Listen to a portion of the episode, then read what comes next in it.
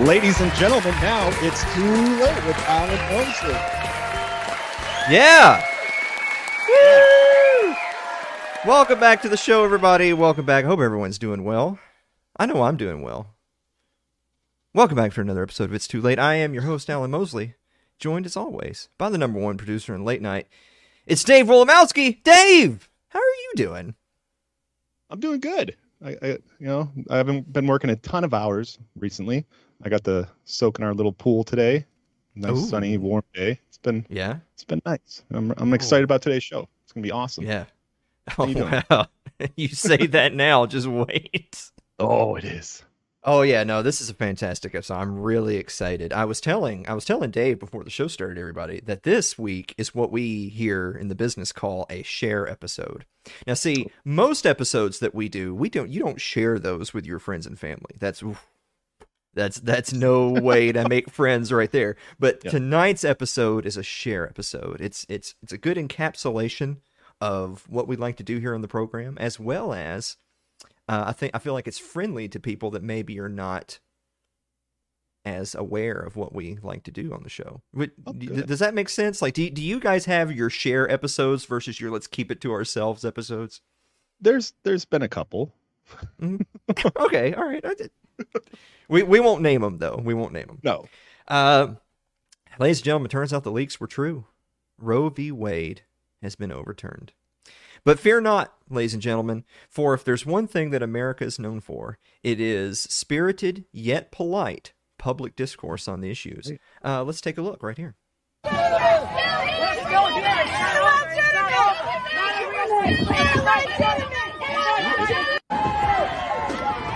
Oh.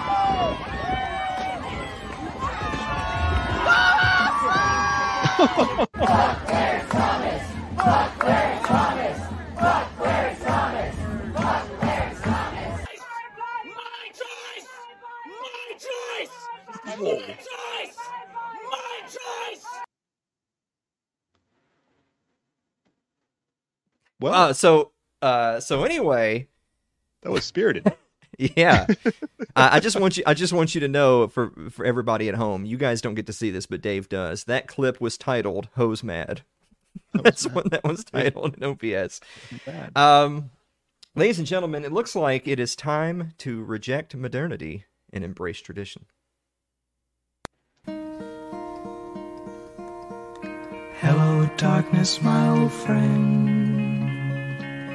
I've come to talk with you again. All right, we better not play too much of that. We're gonna we're gonna get yeah. we're gonna we're gonna get dinged. You know what I'm saying?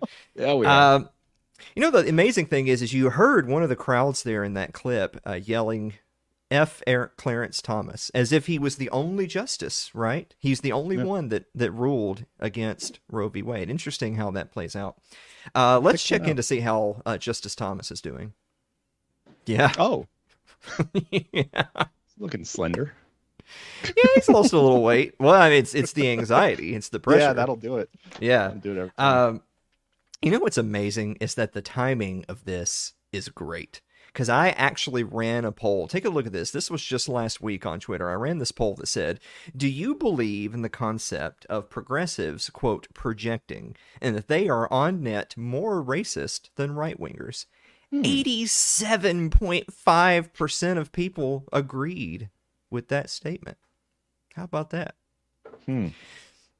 Speaking of Malcolm X, by the way, you know, he was one who had specifically warned his followers against the poison of the white liberal because he genuinely felt that white liberals were just going to use the black man for their own agenda, but they didn't actually care about them one bit.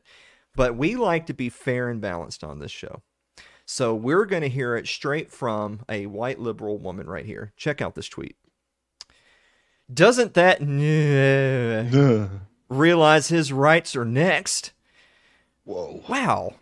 Yeah. Wow. Just came right out there and said it. All caps. Don't say it. Ryan.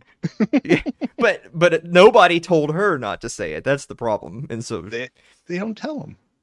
The amazing thing is is that there's a lot of people out there doing this. There's a lot of people out there just dropping that bomb as if it's okay. Since I'm upset, I get to say that word and I get a pass.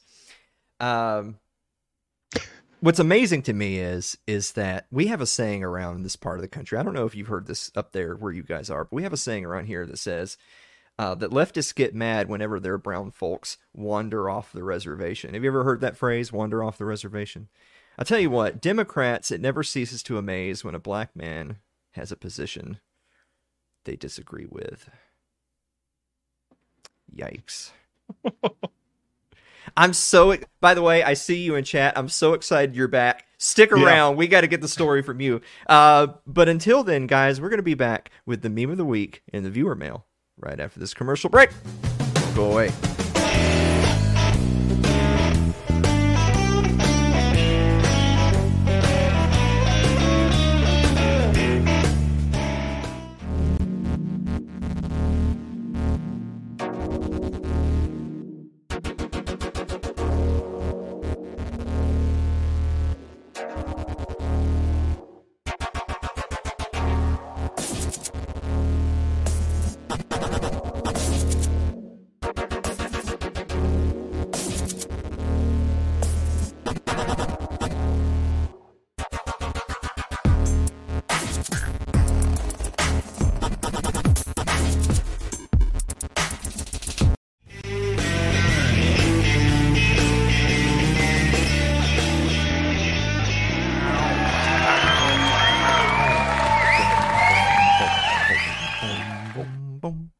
Uh, welcome back to the show, everybody. Hey, uh, hey, Dave.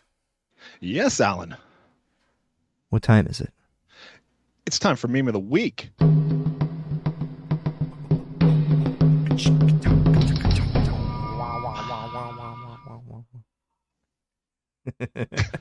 it. that Leonardo DiCaprio has appeared in every segment of the show so far tonight. Have you noticed that? Yeah, yeah, he's hot. He's hot right now. Yeah. Oh, is is he Dave? Is that what you think? Just uh, okay. I, I, I, I haven't seen him lately. I don't know. Uh, It's it's whatever you want to do, buddy. I, you know. uh, but we do have a bonus meme. Check out the We bonus do. meme. Girlfriend, do these jeans make me look fat? Me, do you promise not to get mad no matter what I say? Girlfriend, yes, I promise. Me, I smoked crack after work and sold the car. There we go. Boy, we've all been Nice there. Yeah, it'd be nice to have that pass. You know. Yeah, I'm glad our friend is back. That's some more good advice right there. how to to talk to your significant other. That's how that that's what we should have used as the answer for last week of how me and Dave know it's true love. That we could smoke crack after work, he and I together, and sell, Sell our car. cars, and we're still chugging along for, for the kids mostly. You know, For the children. I see someone in chat said that's why my wife divorced me. It's come on, that's not the only reason. Anyway, uh, we we gotta we gotta stay on top of things tonight because Yeah. the guest interview segment tonight is an absolute banger. This is a bombshell interview we've got tonight, but it actually takes like most of the show, so there's no time.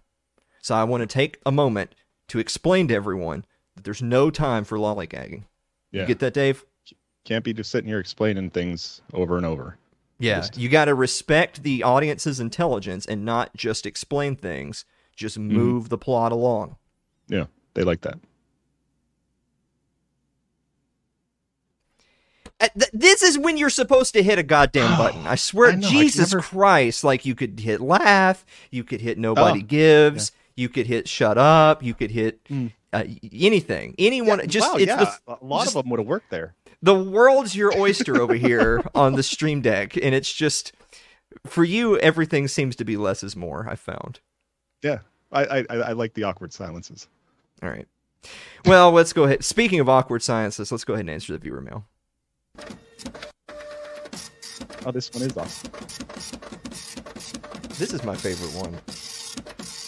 You know the right kind of printer. Shut up, Dave.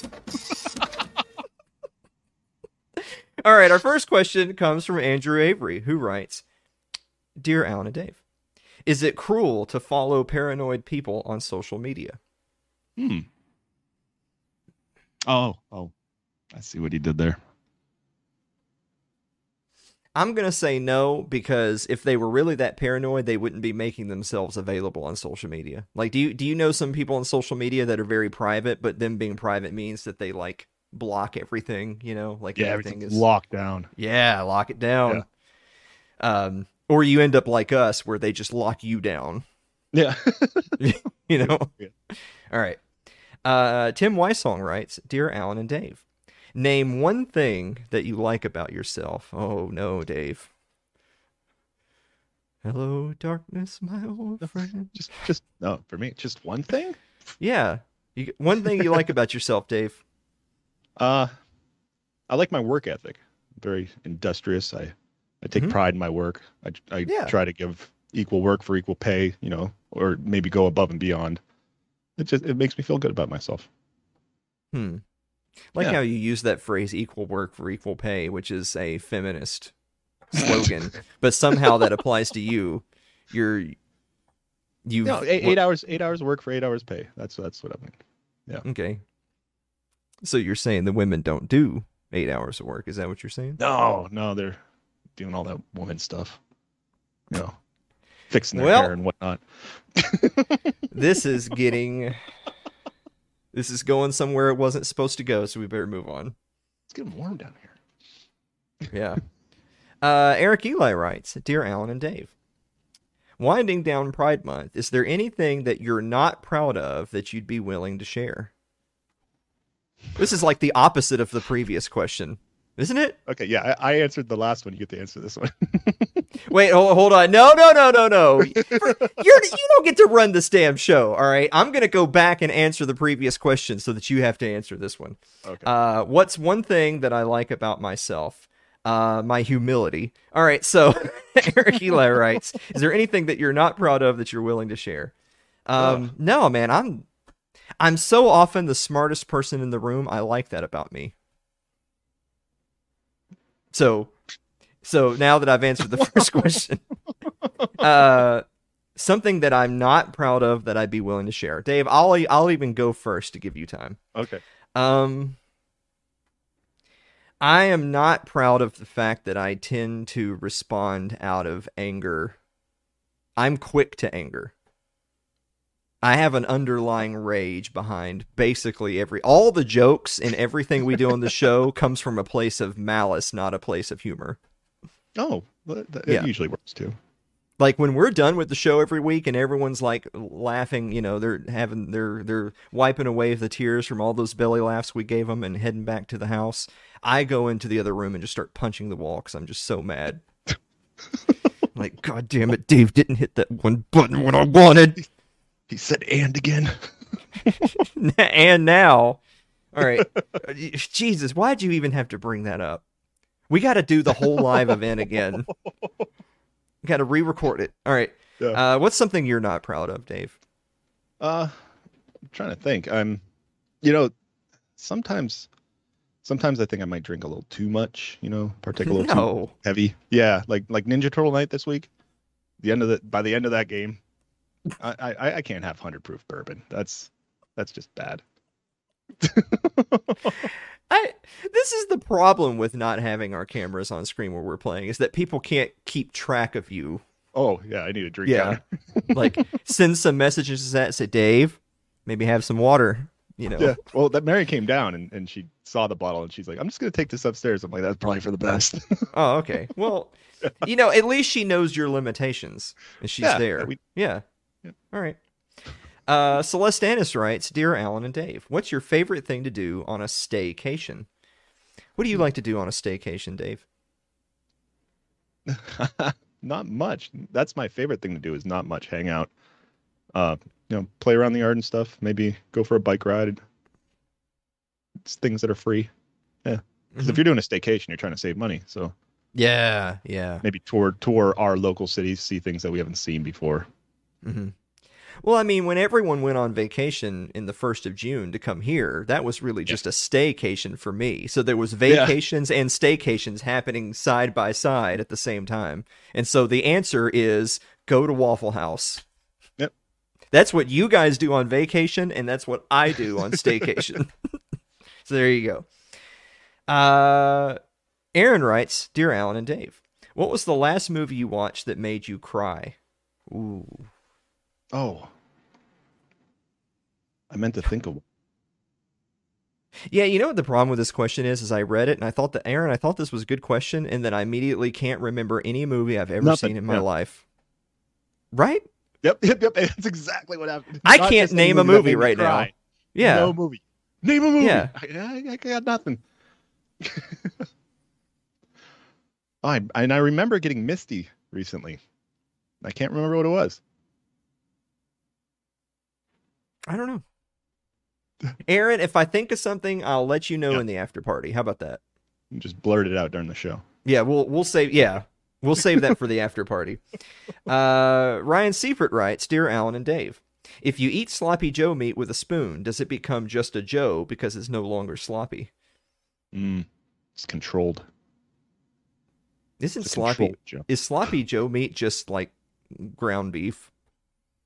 Yeah, but it adds like this tomato sauce that you get. It's like a can that you add to it. So yeah, so it's just so it just becomes ground. You're just eating ground beef with a spoon, Ryan. Ryan. Ryan. Don't do that. Yeah, don't don't do. No, I do that 'cause I'm keto, so everyone's. fine. Oh, okay. All right. Well, yeah. Then oh yeah, then do that. Yeah. Um, and finally, Marilyn Wilomowski writes, "Dear Alan and Dave, oh. Who would you want to play you in a movie of your life?" Ooh. Um. Now I can't think of any actors. I'm gonna say Billie Eilish. What? Oh. Oh. Yeah, I can see it. just, just moody, you know. Yeah, she looks angry.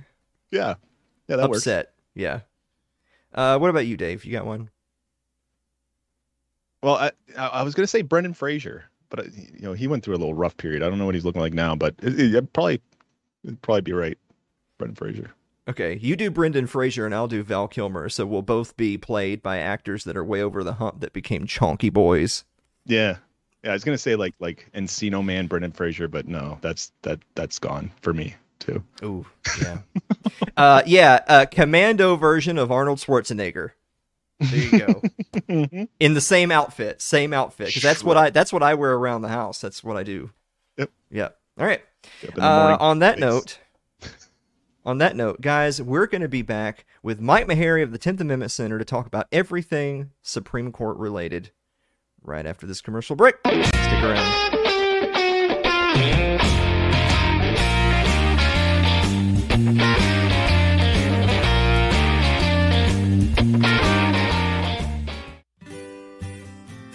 Your ad could be playing right now, reaching thousands of potential customers. Sadly, it's not, but it could be. Find out how to be an advertised sponsor for It's Too Late with Alan Mosley. Email us at info at alanmosley.tv.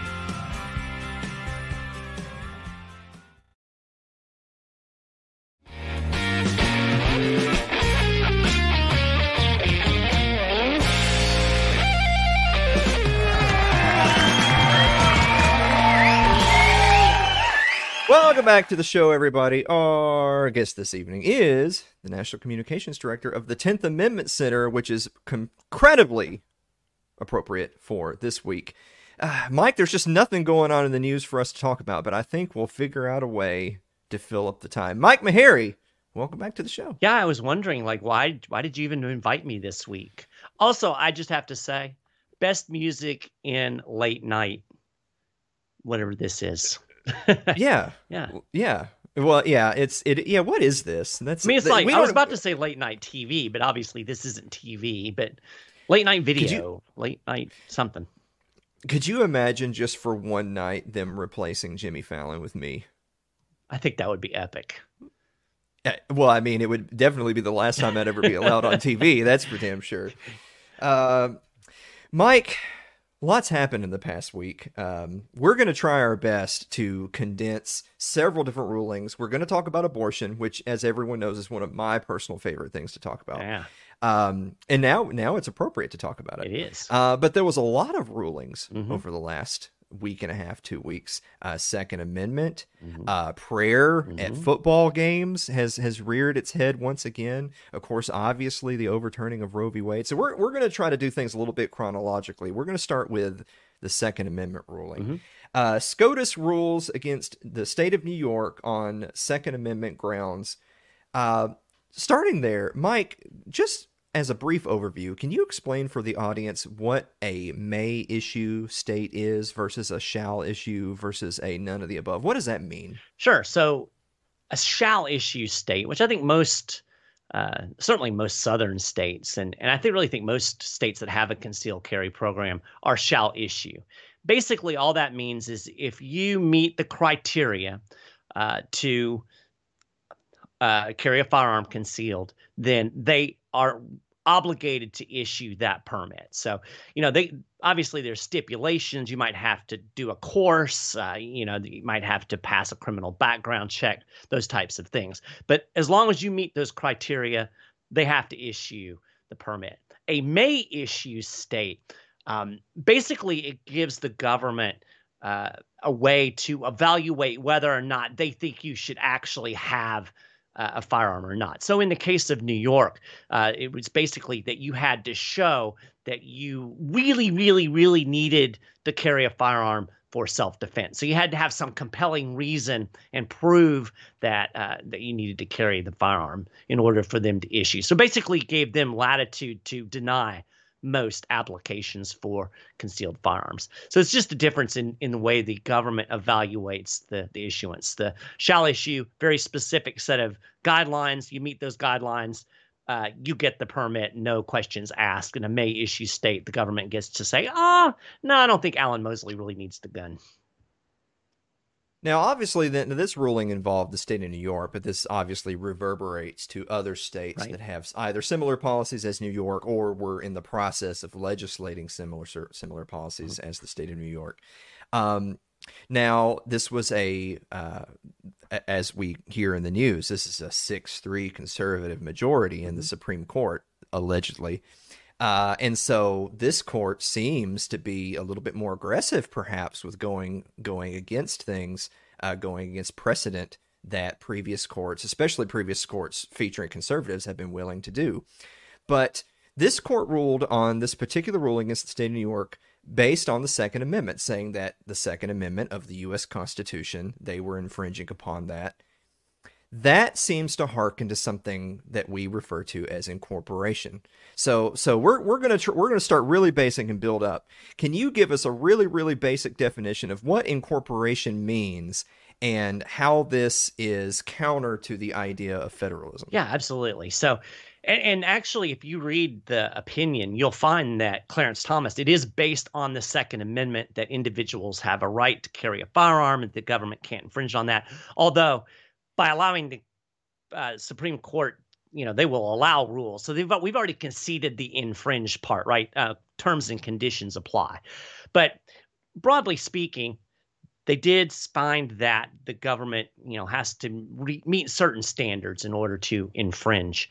Um, but if you read the ruling, you will find that it's actually a 14th Amendment case. And this is where you get incorporation. And very simply put, the Bill of Rights in the Constitution, as originally written and ratified, were only intended to limit the power of the federal government. And some people will, their eyes will get big and they'll have, you know, their face will turn red and they'll get very upset by this, but it's really not debatable. Um, we didn't have this until we had the 14th Amendment. And actually, 50 years after the 14th Amendment was ratified, the court found uh, this substantive due process, they call it.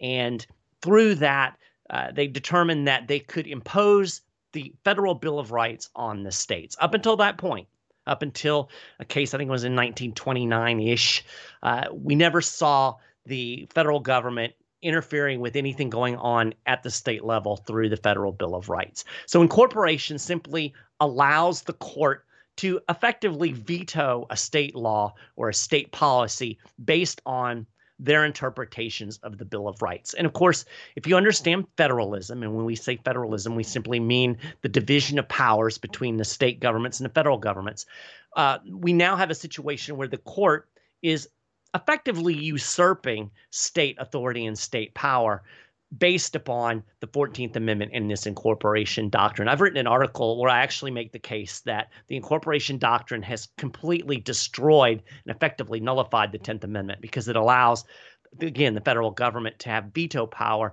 over state laws and state policies where that was never intended and in fact I think most of the founders would be flop flopping around in their graves if they realized that this was going to happen. Well, that's interesting because if we're because uh, something that I really like about you guys at the 10th Amendment Center is we we know that we have people in our in our community that say, "Oh, they're talking about my constitution, you know, Spooner shouldn't exist." But the reality is is that that might be good for you, but that's no way to communicate to the other 300 million people right. in the country because that's just not the language they're going to use. Mm-hmm. And so if we're going to try to have any type of dialogue and political engagement, we have to figure out a way to engage on the same playing field. Mm-hmm. That's that's one way I, I kind of look at it. And so, in with with this particular ruling, uh, something that even you your, you yourself, and I'm not calling you out on this, but you yourself, uh, just in your explanation, said the government, the government X, Y, and Z. Well, which government? Right. Because the language in the Constitution, a la the 10th Amendment, talking about rights being reserved for the states or individuals respectively, that's that literally is basic language implying that there are separate sovereigns mm-hmm. in this conversation. There's more than one government in this conversation. And ergo, the Bill of Rights. I, I believe it was James Madison who wanted the Bill of Rights to be applied to the states because he felt that that's where tyranny would be found and he was overruled. That was not accepted by the ratifiers yeah, correct? that is absolutely correct. In fact during the philadelphia convention madison proposed a federal veto over all state laws and that was rejected uh, in the drafting of the constitution. And then we fast forward to the uh, Bill of Rights and the way that Madison structured the Bill of Rights, uh, instead of them being tagged on at the end of the Constitution, uh, he actually placed them in certain places in the Constitution. And when you read the way he placed them, several of the articles in the Bill of Rights would have, in fact, applied to the states. And again, that was debated and rejected because they did not want to expand federal power to that degree at the expense of state power. So just for folks who may not, you know, really grasp what we're saying here, under the constitutional system, the federal government was delegated a very few powers. All of the other powers were left to the states and the people. So the people in the states decide what powers they're going to grant to their state governments.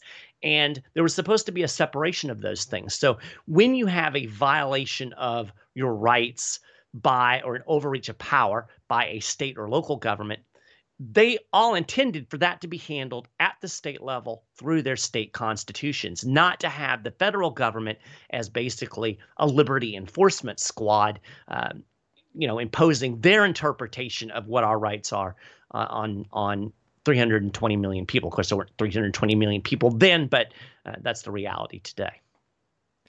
Now, you just mentioned state constitutions. Now, this is something I think that the the, the layman who's getting their headlines from memes or CNN, hmm. they I think that there's probably people that don't even realize that there are such a thing yeah. as individual state constitutions.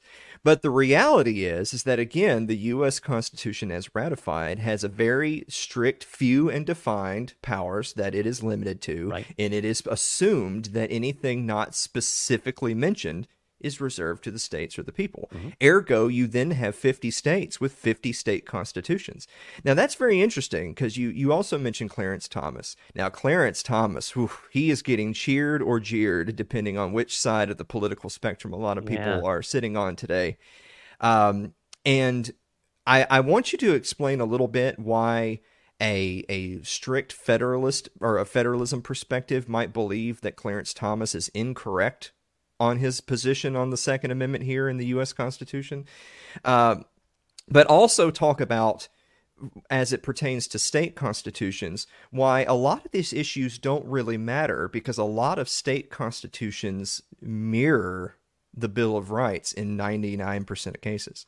Yeah. So, you know, I've, I've actually heard people say that they think that Clarence Thomas is being inconsistent when you look at the abortion ruling that came out just a couple of, of days later uh, and, and, compare that to the gun uh, opinion. So here, here's where you, where Clarence, I think he's actually consistent in his thinking. I think he's wrong, but he is consistent internally with his thinking. He would argue that the Bill of Rights is incorporated through the 14th Amendment on the states, but stuff that's not mentioned in the Constitution, that's not incorporated on the state. So he he kind of gets it right when he you know think about enumerated powers, um, and so he would say that we can impose the Bill of Rights and the Second Amendment on the states because, quote, guns are mentioned in the Constitution, as some have told me. But abortion, on the other hand, is not anywhere mentioned in the Constitution. Therefore, there's no, there's nothing that we can actually incorporate to the states. Now, I think he's, I think he's wrong about incorporation. If you go to the Fourteenth Amendment, you look at what was proposed, how it was sold when it was ratified. And some would argue that it wasn't even ratified, but that's a whole different ball of uh, ball of wax. But if, if you look at it, I don't think that you can make a good case that it was intended to incorporate the Bill of Rights and, and effectively give courts a veto over state law. In fact, uh, you know, a lot of people specifically said, no, that's not what we mean. Now, it is debatable, and you know, that's beyond the scope of the show. But I think that Clarence Thomas is wrong in terms of incorporation, but his thinking is internally consistent. Um, but you're right because really a lot of this stuff shouldn't matter because we do have state constitutions. Every state constitution has a Bill of Rights. And these Bill of Rights broadly mirror the Bill of Rights in the federal constitution. Sometimes they pulled, you know, the states that came along later, they actually pulled verbiage from the federal constitution and just slapped it in the state constitution. In many cases, you'll actually find that the provisions in the state constitutions are better and more sweeping and more protecting of individual liberty than the federal Bill of Rights, especially when it comes to things like, uh, you know, the right to privacy, the Fourth Amendment, those types of things. All of the states have uh, freedom of speech, freedom of religion, uh, you know, the judicial structures that we find in the Fifth Amendment. All of that stuff is mirrored in state constitutions. Now, as far as guns go, uh, I think there are three states that don't have any provision protecting the right to keep and bear arms New York, New Jersey, and California. I know for sure. There may be one more. If there is, I can't remember what it is. But in every other state, so 47 states, uh, we do have what is the equivalent of a Second Amendment verbiage might be different. But the point is if your state is violating your right to keep and bear arms under the original constitutional system, you should be suing your state in state court under the state constitution. That's the way it was set up. Now, people will get upset about this because sometimes states aren't very good at protecting our rights. Of course, the federal government isn't very good at it either. So you got to draw the line somewhere, right?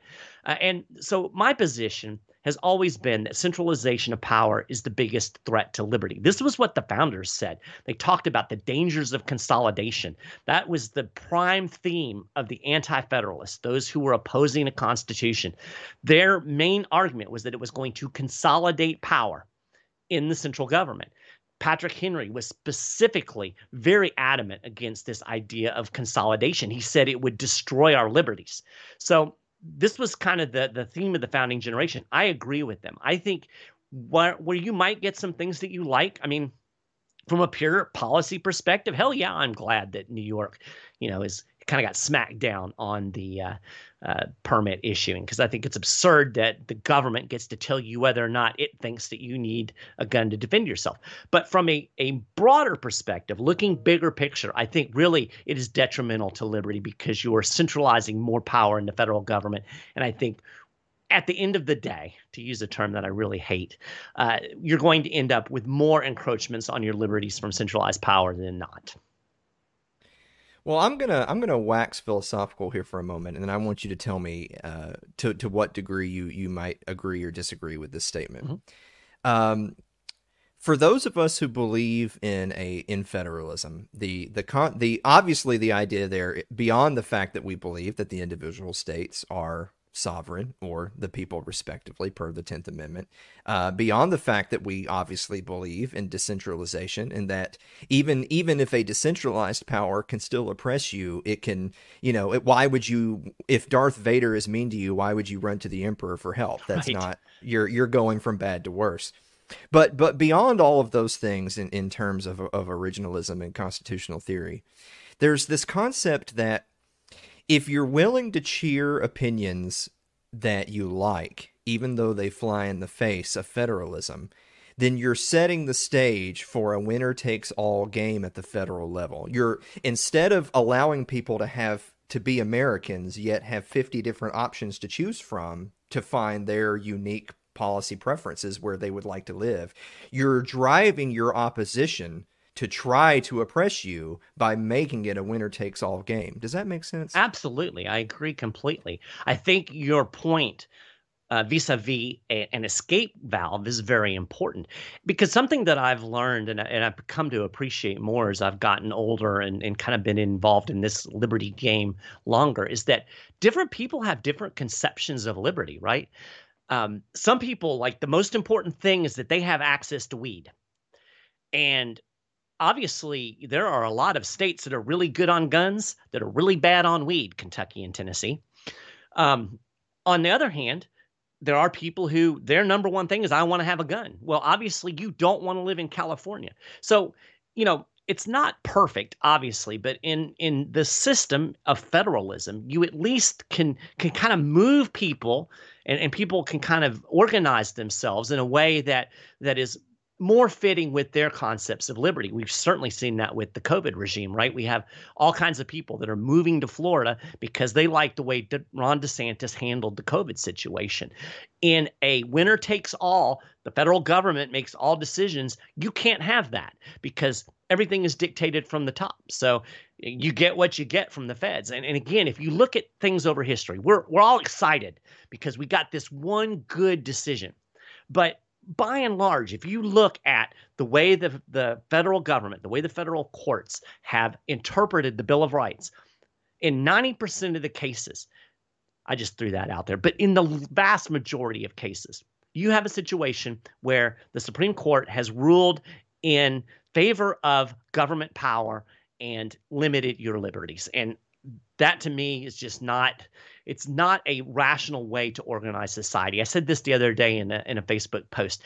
When you have a system where nine politically connected lawyers that are totally unaccountable are making decisions in a, a, a land area that is however many million square miles, encompassing 320 plus million people, and they're deciding things like whether a football coach can pray on a football field, uh, whether a woman can have an abortion, or or how uh, individuals handle uh, gun permits. I think that's a sketchy system, no matter how you break it down. Well, on that note, since we're moving on to part two, we're, we're trying to break this into three parts because there's so many, so much that's happened in the last seven, ten days. Part two, we're going to talk a little bit about abortion. Now, people have watched this program for any amount of time know that, look, I had the problem solved for abortion years ago. You just sell the children. Boom. Easy. Done. However, Dobbs versus Jackson Women's Health. That was in Mississippi. That was the that was the case that the the SCOTUS took up. Right. Um, and then now there remember there was a leak some number of weeks or months ago. There was a leak from SCOTUS. Which, by the way, what what the hell happened there? Right. right? Like we're it's it's just another one of those. Just file that down the memory hole. Mm-hmm. Uh, but there was a leak that suggested that Roe v. Wade was going to be overturned. Yeah. And sure enough, it turns out the leak was accurate. It did come to pass. Now, there's a lot of leftists out there that are saying s- saying words that right wingers, if if you remember back in the Obama days, you know, Obama gets elected.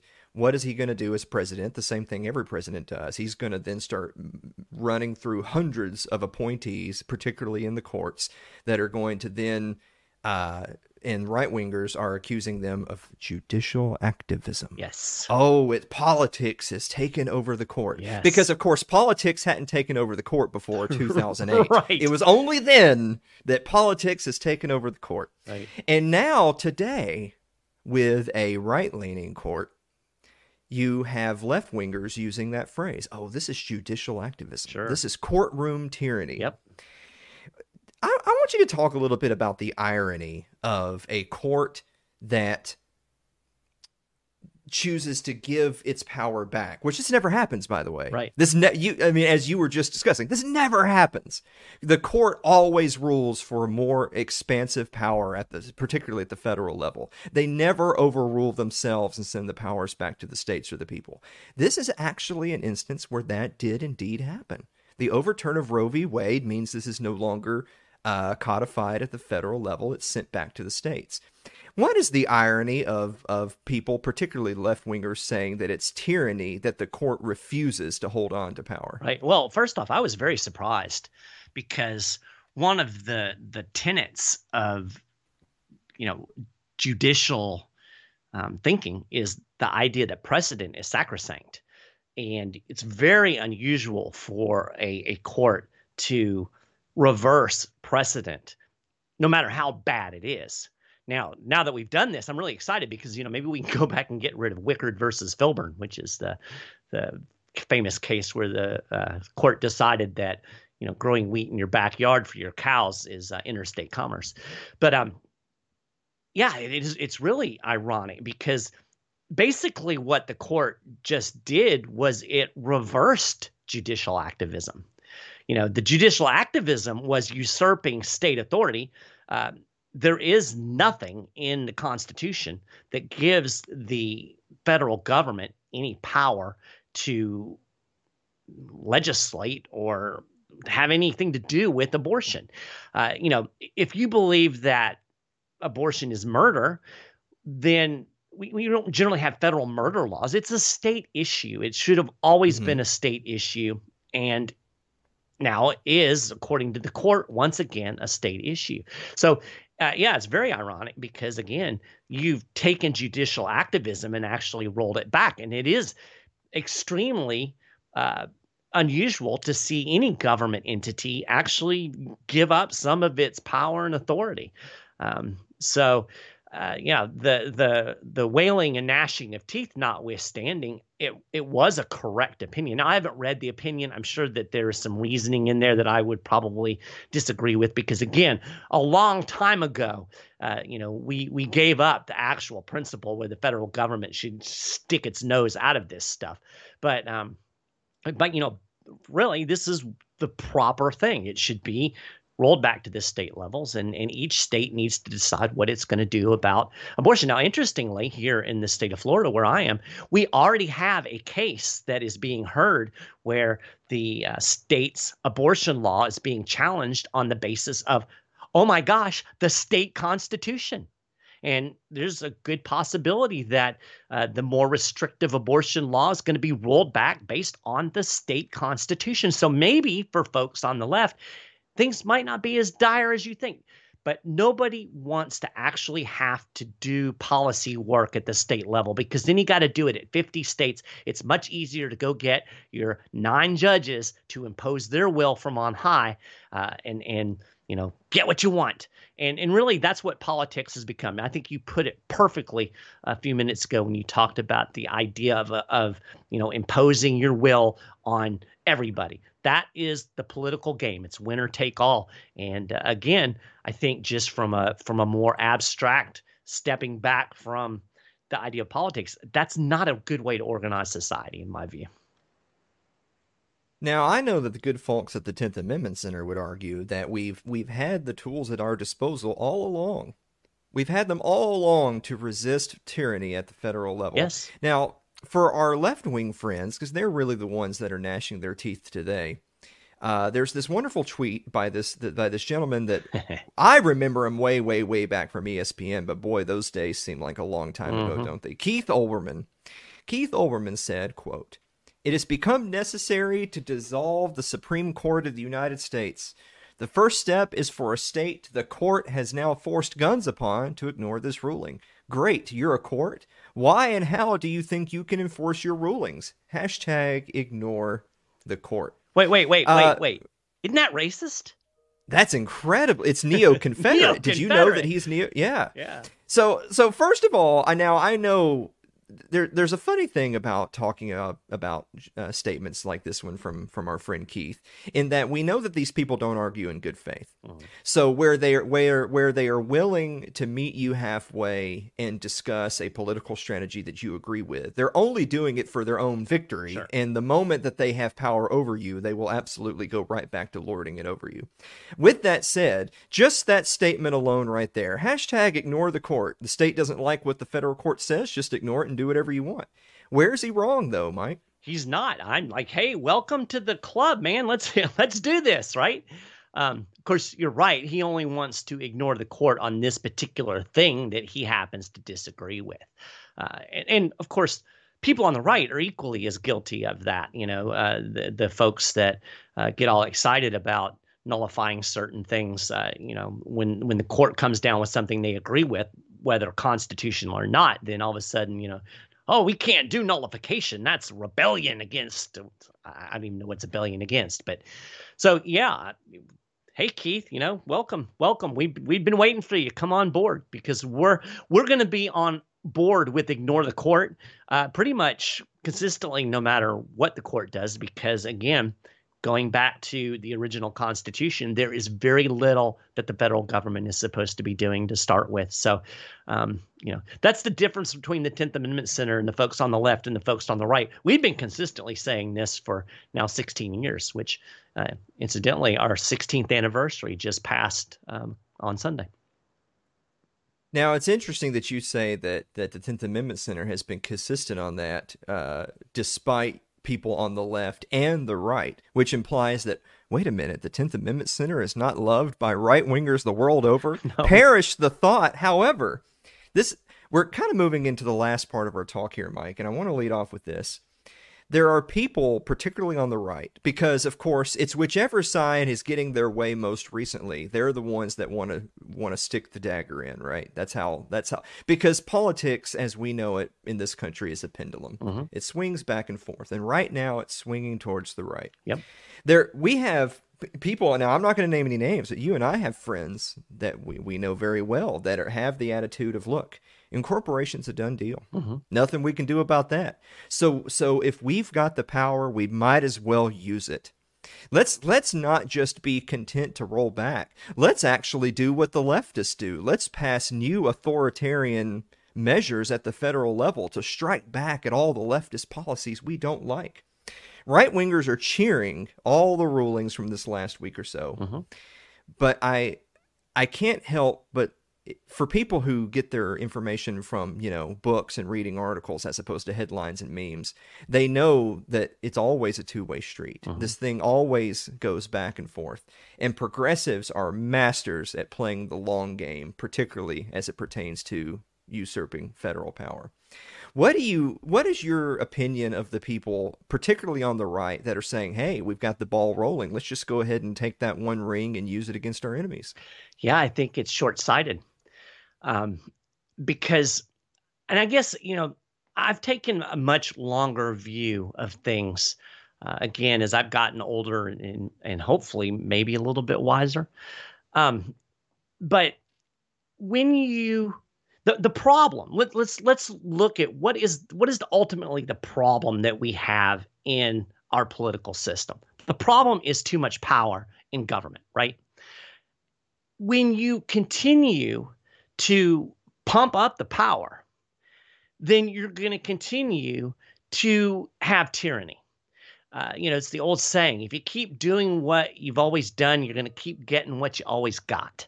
So ultimately, this is going to flip back around. There's going to be a point that, uh, you know, the left is going to be back in control and the right is going to be upset because the left is abusing its power and they're going to start we need constitutional limits and we need to roll well too bad too late. You got to roll back the power when you've got the power to roll back the power. And nobody seems to want to do that. I think i think too many people are caught up in the short game because they can't see past a year or two down the road and I think too many people get caught up in the emotionalism of, hey, I'm going to own the libs. You know, these guys have been sticking it to us for all of these years. So now we get to stick it to them. Been waiting for this. This is going to be great. And there's an emotional satisfaction in that. I get it. But you're not going to get liberty, if that's really your goal, you're not going to get liberty by imposing yourself on other people. Um, you know, Jeff Deist over at the Mises Institute wrote a really good article. I, it seems like just a year ago, but it may have been longer. But he talked about the imposed and the imposed upon. And now all of a sudden, you've got a lot of people on the right that suddenly get the opportunity to be the imposers. And I understand the the the the thrill of that. But it goes back to that old Acton adage: power corrupts, and absolute power corrupts absolutely. So you know, get drunk on the power now. You're going to regret it when you have the hangover and that power is being slammed against your head, uh, you know, three or four or five years down the road. So I'm going to keep pushing. And, and again, it's a long term game. As Thomas Jefferson once said, the path to liberty is gained by inches. And I want to gain those inches. And I'm not going to give up inches just because I have the opportunity to own the libs or maybe get some kind of short term victory that probably isn't going to last unless we have some actual structural changes in the system that rolls back government power on a broad base. Well, uh, something I've said for years now, long before these recent rulings, and and I definitely stand by it, is progressives, for better or worse, usually worse, but so this is certainly not a defense of progressivism, Right. but progressives, for better or worse, lead on issues. Mhm. I mean, that's I mean, by definition, that's what conservatives do, right? They like to conserve the status quo. That Correct. they're the traditionalists, but what they view as the tradition they're trying to conserve can be the Obama years Right. at this point. Yeah. You know, um, All those so- good old days. Yeah, right. And so I, I've always felt like uh, mainstream conservatism is just sort of a self defeating prophecy in in so much in how they operate. Um, and so, by that logic, I can understand right wingers who say, well, no, let's take the fight to them. Yeah. And their definition of taking the fight to the enemy is hoarding the power and passing draconian laws at the federal level Yeah. to impose their will on the states. But progressives, for better or worse, tend to lead policy, culture, opinion, Mhm. society, etc when things like this happen uh, so th- we're, we're kind of getting to the silver linings here. This is this is what we'll end on mike. We'll, we'll talk a little bit about the silver linings. I like silver because there's- you know there's there's there's perhaps reasons for optimism Mhm. in some of the things that have happened recently but there's also reasons to be wary of the future when the political pendulum swings back the other way. Right. um, i feel like one of the silver linings here is perhaps driving the wedge so deep that the irreconcilable differences become so stark and the the fear uh, the foreboding that your political opponents are going to be the ones that happen to get the nuclear launch codes when the missiles are ready to strike, so to speak, Mhm. is so great that it causes a national divorce. Yeah. Something that that you you're seeing now more people than I think ever before. At at least in modern politics, and think and, and because of people on the left, more people than ever before using hashtag national divorce Yep. in their tweets. Our friend Keith Olbermann right there says, "You don't like it, just ignore it. Yeah. They don't tell us what to do." To me, that's the precursor. If if you can if you can continue on in a union, if you will, um, that that respects each other's sovereignty, then so be it. But if you can't, then the next logical step is is you break that union apart. Yeah. What do you think about evaluating this as a silver lining? That if progressives tend to be the ones that lead, and right now progressives are the ones getting the bat hit over the top of their head, progressives being the ones that ultimately break the union apart. Uh, I'll I'll I'll end with this and, and let you have the final word. I've said many many years. Tex- Texans love to about isn't it like every two or three years Texas likes to bring up into the national conversation well we're going to secede if you keep doing Right. this or that I have long said if we see a state secede in our lifetime then the dominoes will fall Mhm. and the first state to do it won't be Texas it'll be California Yeah, I think that's. what uh, do you think about that I I think that is highly likely. Um, you know, it's interesting because right after the uh, the abortion opinion came out, uh, there was a whole bunch of people that were like, "Ah, that's it. I'm leaving Texas." Good. That's the whole point. If that is the most important issue for you, and you can't live in a state where abortion is restricted, move your ass to California or whatever other state is going to have more liberal abortion laws. And I, and I don't mean that to be mean. You know, it's not like, well, you don't like it, just leave. No, that's the whole point of a decentralized system. And, you know, if you don't like the way New York does its permit laws, move to Kentucky. You don't even have to get a permit there, you know? So I, I like this reordering. And I think the more reordering that you get, the more likely it is that somebody's going to take the political impetus uh, to, you know, to actually start breaking that union. I think something you may see first is um, a state splitting up, you know, as opposed to having a state become its own country. You know, maybe you see, uh, you know, the northern Cal- counties of California join Idaho or something like that. I don't know if I just made a geographical mistake. I probably did. Um, but Oregon, whatever. You know, where, where you start seeing these uh, these this reordering of of states, um, and I don't see why that's a problem. There's nothing that says that this current political union is again to use the, the, the word I like the word because it sounds cool, sacrosanct. Um, there's no reason that we have to have a big nation using air quotes of 50 states. Uh, maybe we'd be better breaking it up into parts. And if you believe that government is really for utility, you know, to make our lives better, then different people again have different views on how that would work. I see no problem of you know dividing up in ways where where you know these people over here like this and we do it that way and these people over here do it that way and we make it so people can move that to me seems like a better way to get along a better way to order society a better way to have a quote unquote good life than it is to insist that everybody's got to do things the same way and and so that's my vision of liberty break it up as much as possible I, you know let's have 100 states. Uh, you know, let cities break off. I don't care. Let's make it so that we have people that are grouped together that have nobody's ever going to agree with everything, but I think we could get to a place where at least maybe we can get along with our neighbors.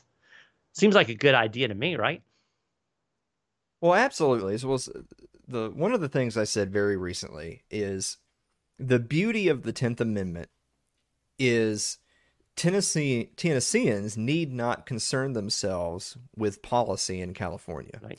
However, that only works, and this message is for our right wing friends who are cheering the rulings. Mm-hmm. That only works when Tennesseans also don't worry themselves about the plight of Californians. Yeah, I like that. It's it's it's so interesting, and and well, thank you for that. But I I, I really stole the principle of that from you because I think I I had seen you talk recently talking about how if if you're going to use as an argument that well my my dear friends in California don't have the same liberty as me so we're going to have to liberate them via federal law. Is that not in principle the same argument made by every neocon ever for every foreign intervention ever? Absolutely absolutely absolutely. And you know it's interesting because the people that are most vehement that well, that Second Amendment, that's our rights and it should apply everywhere. I don't ever see them worrying about the fact that they can't carry guns in England. You know, it's always like, well, too bad for those guys. Well, why can't you take that mentality if you live in Kentucky and say, well, you know, too bad for Californians? Why why is it that just because we've drawn this weird geographical boundary that that you have to concern yourselves with people that are 2000 miles away from you? I don't really get it. Um, and, and so we need to, you know, it's interesting. You go back, we're about to have the 4th of July, right? And I'll, I'll close with this. We're about to have the 4th of July. And most Americans love the whole American Revolution. You know, it's it's it's a great story. Uh, the oppressed little guy throws off the shackles and beats the the the big bad bully and and gets its freedom and liberty. We love that story. But John Adams made the point, and I think he's absolutely right, that the real American Revolution actually happened long before the first shot was ever fired. The real American Revolution was a revolution in thought. There was a change in thinking about the way government should be. Prior to the American experiment, pretty much everybody agreed that government was sovereign, that it was not a problem having a king who got to dictate you know all policy or in, in the case of england the parliament and, and that uh, you know government was supreme and then people started to say, hey, wait a minute. Shouldn't the people be supreme? Shouldn't government serve the people? That was a radical revolution in thought. We need to have a radical revolution in thought today and change the way we think about politics instead of feeling like because we live in this boundary that some guys made, you know, 250 some years ago. Think about it in a different way think more local, as, as our friend Brion McClanahan says. Think local, act local. There's not a reason that we have to to try to impose our will on 320 million people. And that's really, if I could leave anybody with that message, that that would a message. That would be it. That that we don't have to impose our will on everybody. We just need to find like-minded people create community with those folks and let everybody else do their thing. But I don't know, you know, something in human nature, I guess, where they find it difficult to let other people do their thing. So I don't know if we're going to have that revolution in thought in the near future, but that's really what we need to really pr- to to create this change that we all really want to have. Speaking of just being able to do your thing, Mike, where can people, real quick, where can people go to support you and read more about the 10th Amendment? Well, I would encourage people to go to 10thamendmentcenter.com. You spell out 10th. And when you get there, I would encourage you to go on the front page. You can go through, like, it, I think it's things to read, um, and you'll find the state of the nullification report. It's a free PDF download. It's like 50, 55 pages, and it will explain our strategy for dealing with federal overreach. And I will give you the spoiler it has absolutely nothing to do with suing in federal court. Um, but you can download that for free, read it. You'll get an idea of our strategy, how we apply that strategy to various issues. And then if you're more interested, you can dig into the blog and, and you know start learning a lot more about what I think is the best strategy to deal with federal overreach. And then if you really like what's going on, become a member. It's like you can do it for as little as like two bucks a month. We'd really appreciate that kind of support. So 10thamendmentcenter.com, check it out. And uh, I think you'll be glad you did. Well, on that note, thank you so much, Mike. I think I think we did it. I told you before the show started that uh, we're we're this is going to be a weird episode this week. Instead of having like half and half, half funny nonsense and half uh, guest segment, we're going to do like forty five with you and fifteen funny nonsense. And we did it with two minutes and five seconds to spare. Nice. How Well, about that? Some people are going to say that the last 45 minutes has been uh, nonsense, but well, yeah. Well, yeah, they're retarded. Indeed. On that note, guys, we're going to be back to wrap up the show right after this commercial break. Don't go away.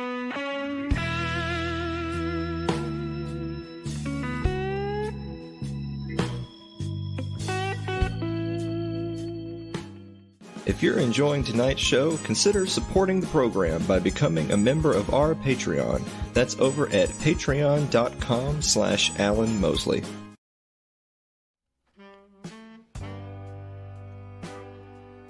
Like our Facebook page. It's facebook.com slash Alan Mosley TV. You can follow me on Twitter, twitter.com at Alan Mosley TV. Subscribe to our YouTube page. It's youtube.com slash Alan Mosley TV. Oh, we don't have the other things. Where are the other things? I don't know. We'll pull them up. What, what do I even Oh, pay you there for? it goes. We're now on Odysee. Go support a free speech platform. Odysee.com and to Lady Alan Mosley TV. You're more of a listener than a watcher. You can find us on your favorite podcasting platform choice thanks to Anchor FM. That's anchor.fm slash Alan Mosley TV. I'll just, it's it's fine, Yeah. Dave. I'll just do it. I'll just do it. I don't, know how to manually operate this show anymore. My button failed and I'm lost. hey, if we're gonna Oh screw my up, that's the best time. I just want to say really quick. I'm not. I'm. I'm. I'm gonna be nice. Um, tonight's show was a fantastic show with an amazing guest talking about really important stuff. And the things that I'm seeing on social media and in chat tells me that everyone needs to go back and watch it about 20 more times.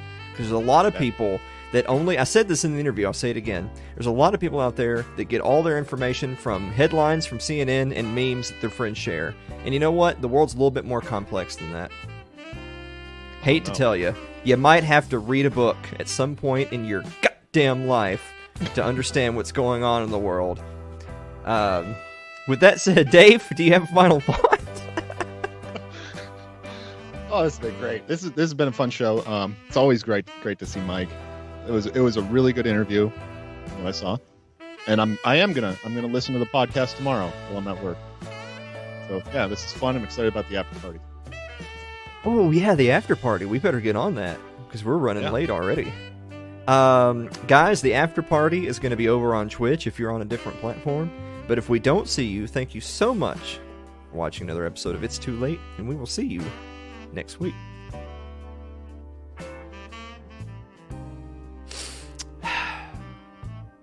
I'm gonna blame the stream deck. There's Yeah, yeah. How come how come technology doesn't do everything for me? What does button do? How how do I run show? I, I could probably automate all of this. Just Yeah. I just sit it out. You know, I was I was looking over on Twitter while we were doing the show, and everyone's just sharing bullshit. We can't get a single share like for like actual information.